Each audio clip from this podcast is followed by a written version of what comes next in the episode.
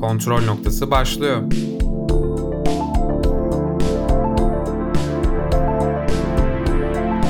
Hoş geldiniz. Kontrol noktasından herkese merhaba. Ben Görkem Öztürk ve bugün Volga Deniz Demirbağ ile birlikte Witcher konuşacağız. Demek isterdim ama bu bölümlük Volga olmayacak. Yoğun olduğu için bu bölümde yer alamayacak. O yüzden bu bölüm sadece ben olacağım ve birazcık daha kısa, öz bir kayıt olmasını planlıyorum. Şimdi Witcher dedik ama öncelikle birazcık spoilers olarak dizi hakkında konuşmak istiyorum. Witcher genel olarak hiç bilmeyenler için fantastik bir iş. Ve fantastik işleri çok sevmiyorsanız ya da çok iyilerini ancak severim, tüketirim diyorsanız bu diziden şu anda bence uzak durmanız lazım. Çünkü görsel efekt olarak dizi çok iyi değil.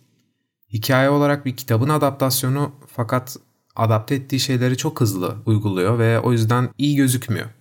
Açıkçası bütçenin düşüklüğü oyuncu seçimlerine de yansımış. Henry Cavill yani dizinin ana karakteri Witcher'ımız hariç ve Dandelion dizideki oyuncular pek iyi değil. O yüzden bu işleri çok sevmiyorsanız, Witcher'ın oyununu oynamadıysanız veya kitabını okumadıysanız, Yüzüklerin Efendisi Game of Thrones gibi fantastik işlere de çok sıcak bakmıyorsanız pek öneremem. Hatta Yüzüklerin Efendisi veya Game of Thrones'la bu diziyi kıyaslamak hiç doğru değil. Çünkü aralarında çok ciddi bir fark var. Yani kalite olarak ortaya çıkan iş olarak çok farklı. Kitabı karşılaştırmaktan bahsetmiyorum. Burada izlediğimiz dizi olarak bir farktan bahsediyorum.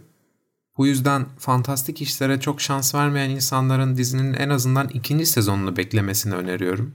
Ve şimdi spoilerlı olarak sohbet etmeye başlayabiliriz. Bizim bu sohbetlerimizi podcast olarak dinleyebileceğiniz diğer yerlere de kontrolpod.com'dan bakmayı unutmayın. Şimdi diziyi eleştirmeye başlarken öncelikle açıklığa kavuşturmamız gereken bir nokta var. O da bu bir kitabın ve aslında oyunun adaptasyonu. Yani pek çok noktalarda dizinin yapımcıları evet oyuna bakmayın, evet kitaba bu kadar bakmayın diyebilirler. Ama çok ortadaki oyundan ve kitaptan belli başlı şeyleri alıyor ve aslında oyunu ve kitabı oynamış, okumuş insanların diziyi izlemesini bekliyor yapımcılar. Neden böyle söylüyorum? Böyle söylüyorum çünkü belli noktalarda bu çok bariz. Henry Cavill sesini çok net bir şekilde oyundaki Geralt'a benzetmeye çalışıyor. Witcher'ımız bir iksir içtiğinde veya meditasyon yaptığında gözleri simsiyah oluyor ama bunu bize dizi açıklamıyor. Bunu oyunu oynayan veya kitabı okuyanların zaten bildiğini varsayıyorlar. Ki aslında çok bariz bir şekilde zaten dizi Witcher'ın Last Wish kitabının yani Son Dilek kitabının birebir uyarlaması. Ben Witcher kitaplarının ilk dördünü okudum ve Last Wish küçük küçük hikayelerden oluşuyor. Diğerleri öyle değil. Diğerleri tamamıyla roman. Bu açıdan aslında Last Wish'i bir diziye uyarlamak çok uygun. Çünkü dizide bölüm bölüm ilerliyor ve hikayelerin başı ve sonunu her bir bölüme yaymışlar. Ama bunu yaptıkları bazı yerlerde de çok sırıtıyor. İlk bölümde bunlardan biri. Hatta ikinci bölümde bunlardan biri. İlk bölümde bir ehvenişer muhabbeti geçiyor. Ve o kadar hızlı gerçekleşiyor ki olaylar. Hangi karakter neydi, ne yapıyordu bunları zaten öğrenmeden olayın çözüldüğünü görüyoruz. Bunun bir pilot bölüm olduğu çok belli. Çünkü bölümün yeşil ekran kullanımı, CGI'lar öbür bölümlerden çok daha kötü. Muhtemelen bunu ilk başta çekip yapımcılara vesaire sundular, gösterdiler. Ellerinde bir materyal olsun istediler. Kikimora dövüşündeki çekimler çok bariz bir şekilde olabildiğince Kikimora'yı daha az göstermek üzere kurulmuş. Veya Kraliçe Kalenta öldüğü zaman çok net yeşil ekran kullanıldığı bariz ortada. Ama sondaki dövüşe sanırım bütün bütçelerini harcamışlar. Çünkü orası çok başarılı. Henry Cavill dublör de kullanmayan bir oyuncu. O yüzden o kısım gerçekten izlemesi çok keyifliydi. Ve diziyi yapan insanlar çok belli ki müziklere çalışmışlar. Witcher oyununun en önemli öne çıkan noktalarından biri müzikleri. Dizide de müzikler kesinlikle kötü olacak gibi bir önyargıyla başlamıştım. Fakat müziklerini çok beğendim. Sondaki dövüş sekansı ise çok iyiydi dediğim gibi. Oradaki vahşet bir Witcher'ı ne olursa olsun kimsenin kabul etmediği çok iyi verildi. İkinci bölümde ise bir keçi adamı yakalamaya çalıştığını gördük Geralt'ın. Keçi adamın özel bir ismi var mıydı şu anda hatırlamıyorum ama CGI'leri çok kötüydü. Bu da demin bahsettiğim gibi bölümlerden biri. Olaylar çok hızlı gerçekleşiyordu ve hiç inandırıcı değildi. Bu noktalarda dizi sanki bir tiyatro izliyormuşum gibi hissettiriyor. Bazı oyuncular çok abartılı oynuyor, olaylar çok hızlı gelişiyor. Keçi adamı öldürmeye çalışıyor Geralt 2 dakika önce, sonrasında bir elf lider geliyor. dramasını anlatıyor. Geralt'ı affediyorlar, bu bizden biri diyorlar ve salıyorlar. Bu açıdan izlediğim şeyin pek inandırıcı gelmediği ve artık hani olaylar bu kadar da hızlı gerçekleşmemeli ya. Tamam fantastik bir evren ama burada da bu kadar olmamalı diyorsunuz. Diziyle ilgili ama en iyi şey şu. Geralt, Henry Cavill çok iyi. Ha diziyle ilgili bir sorun olduğunu da en belli eden cümle bu. Çünkü çevremde duyduğum tek şey şu. Ya abi tamam ama Henry Cavill çok iyi ya. Henry Cavill çok iyi olmuş. Bu konuda hiçbir itirazım yok yani. Duruşu, oyunculuğu, sesi gerçekten Geralt of Rivia. Dandelion, bu bölümde tanıştığımız Dandelion, o da çok iyi. Yani oyundaki Dandelion portresini çok sevmiyorum. Kitabı okuduğumda kafamda çağrıştırılan Dandelion kesinlikle oyundaki değil. Ama buradaki gerçekten birebir. Müziklerini vesaire de dizide kullanmışlar. Gelecek sezonlarda Dandelion'ı daha da görmek istiyorum müzikleriyle. Aslında bölüm bölüm ilerliyoruz ama fark ettiyseniz çok Yennefer ve Ciri mevzusuna girmiyorum. Çünkü o kadar izlemesi keyifsiz ki dizinin izlemesi en keyifli yerleri kesinlikle Geralt'la olanlar. Onlara odaklanmaya çalışıyorum. Yani Ciri'nin oyunculuğu potansiyel vaat ediyor. Ciri Yennefer kadar kötü değil. Ama Yennefer'de çok ciddi sorun var. Yani dizi bize 3 tane karakteri izletiyor paralel olarak. Yennefer, Ciri, Geralt. Geralt hariç hiçbirini izlemenin keyifli olmaması çok ciddi bir sorun olduğunu zaten belli ediyor. Bu karakterlerin belli ki keyifli olmadığını çok fark ettikleri için farklı bir zaman akışıyla verip cazip kılmaya çalışmışlar. Bunu da anlayabiliyorum. Fakat Yennefer'in bu kadar kötü olmasını beklemiyordum. Bakın benim Yennefer'le ilgili sorunum fiziksel olarak değil. Pek çok kişi Yennefer'i çirkin bulduğu için eleştiriyor ama Yennefer'in oyunculuğu çok kötü ve Yennefer'in karakteri de çok kötü portreleniyor. Yennefer tamamıyla kötü bir karakter gibi yani sempati duymuyoruz. Ki Yennefer iyi bir karakter ve önemli bir karakter, sevdiğimiz bir karakter normalde. Kitapta Yennefer'in bu çirkin olduğu ve eğitim kısımlarına çok odaklanıyor muydu hatırlamıyorum. Ama dizide de çok odaklanıldığını söyleyemem. Yani gerçekten Harry Potter'ın bir Türkiye parodisi vardı. Bazı noktalarda onu izliyormuş gibi hissettim ya. Yennefer okula giriyor. Yennefer'in hiçbir başarılı bir şey yaptığını görmüyoruz. Ama bir anda hocası onu seviyor, alıyor. Sen en iyi öğrencimsin modunda davranıyor. Neden böyle şeyler oluyor hiç anlamıyorum. Yenefer estetik ameliyat geçirene kadar gerçekten çok sıkıntı yaşadım ya. Çünkü o ağlamaları vesaire hiç çekinmiyordu. O yüzden Yenefer hakkında daha fazla konuşmak istemiyorum. Girdi ve iki dakikada eğitim yaşadı. O kadar kötüydü ki o eğitimleri de yıldırımı tutmasından yılan balığına dönüşmüş arkadaşlarını suya atmasına kadar. Siri içinse aslında çok eleştirilecek bir şey yok. Ümit vaat ediyor fakat onun hikayesi zaten çok aslında izlemesi keyifli bir noktada değil. O yüzden pek kızamıyorum. Üçüncü bölümdeki Geralt'ın hikayesine odaklanmak istiyorum. Bu bölüm benim en sevdiğim bölümlerden biri. Kitapta da okumaktan en çok keyif aldığım bölümlerden biriydi. Geralt'ın sabah olana kadar bir Striga ile dövüşünü okuyorduk, izledik ve şu anda bunu. Bu çok keyifliydi. Striga'nın evet CGI çok süper değildi ama kötü de değildi. Fakat ne olursa olsun bu bölüm tam bir Witcher bölümüydü. Yani Witcher'lar yaratık öldürüp parasını alıp giden mutasyon geçirmiş canlılar o yüzden dizide de yaratık görmemiz gerekiyordu ve bu bölümü bu yüzden sevdim. Diğer bölümlere de kısaca bakacak olursak dördüncü bölümde bir kirpi adam ve şaşırma hakkı mevzusu vardı ki çok temel bir bölümde esasında çünkü Siri'nin nasıl doğduğunu gördük. Şaşırma hakkı bence izlemesi de okuması da çok keyifli bir mevzu.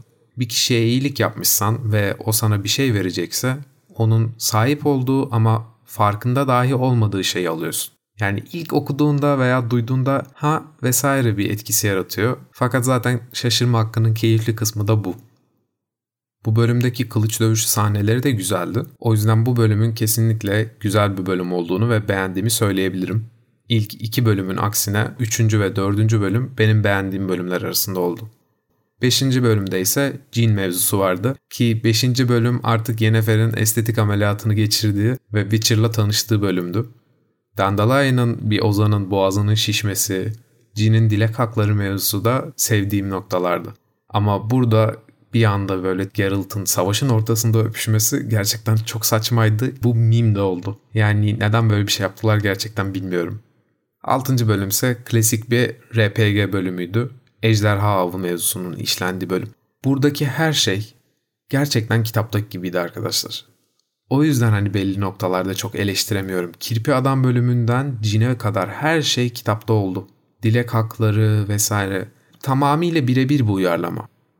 Aslında son iki bölüm var. 7. ve 8. bölüm. Fakat bu son iki bölüm bu üç karakterin de artık yollarının tamamen kesiştiği ve hikayelerinin birleştiği bölümler. O yüzden çok fazla söyleyecek bir şey yok.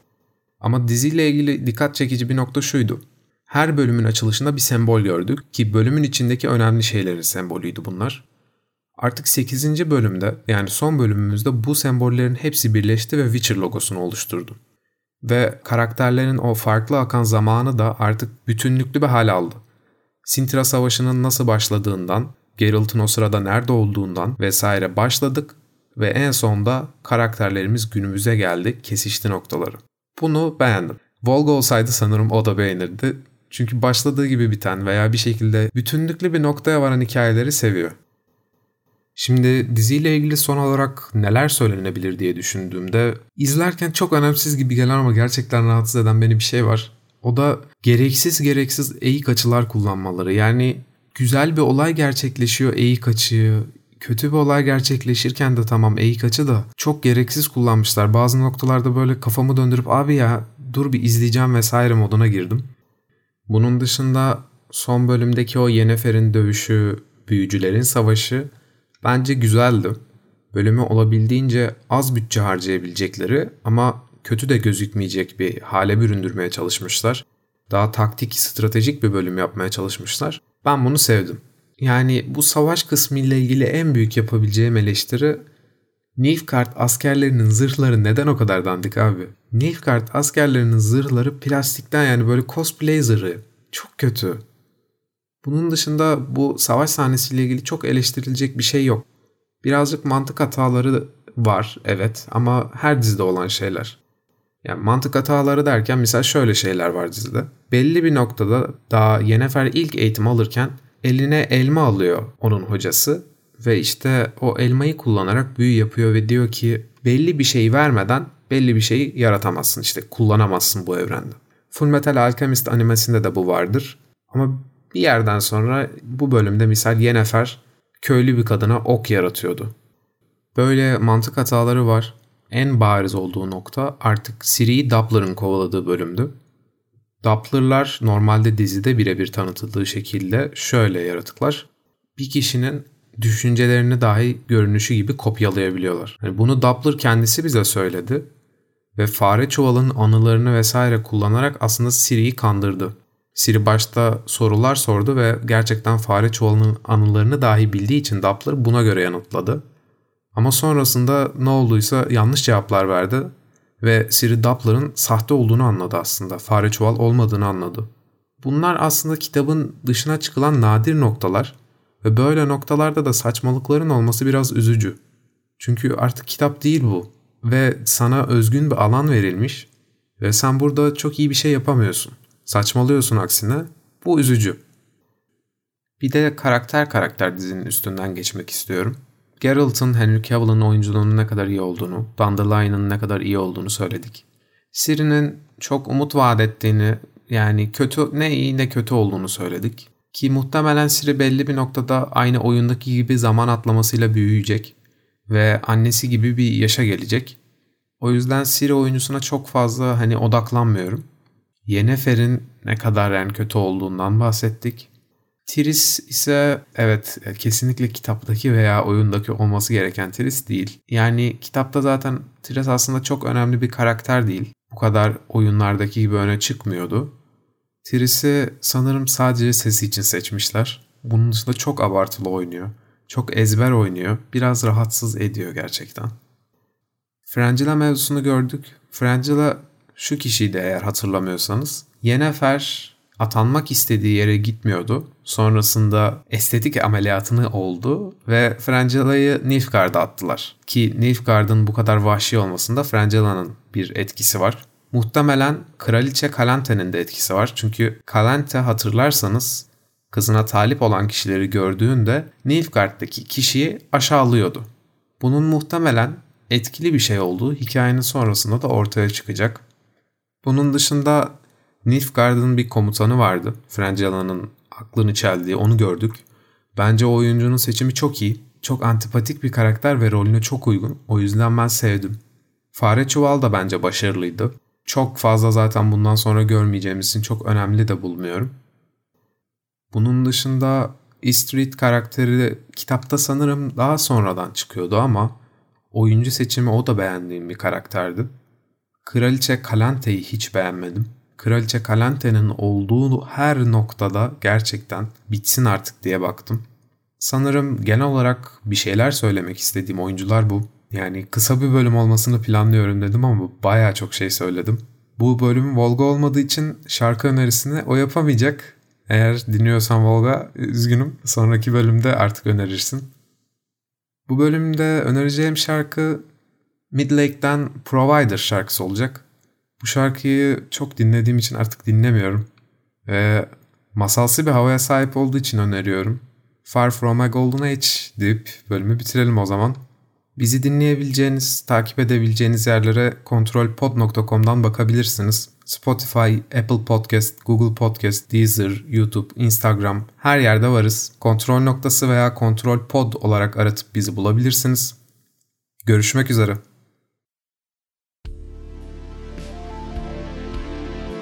Kontrol noktası sona erdi.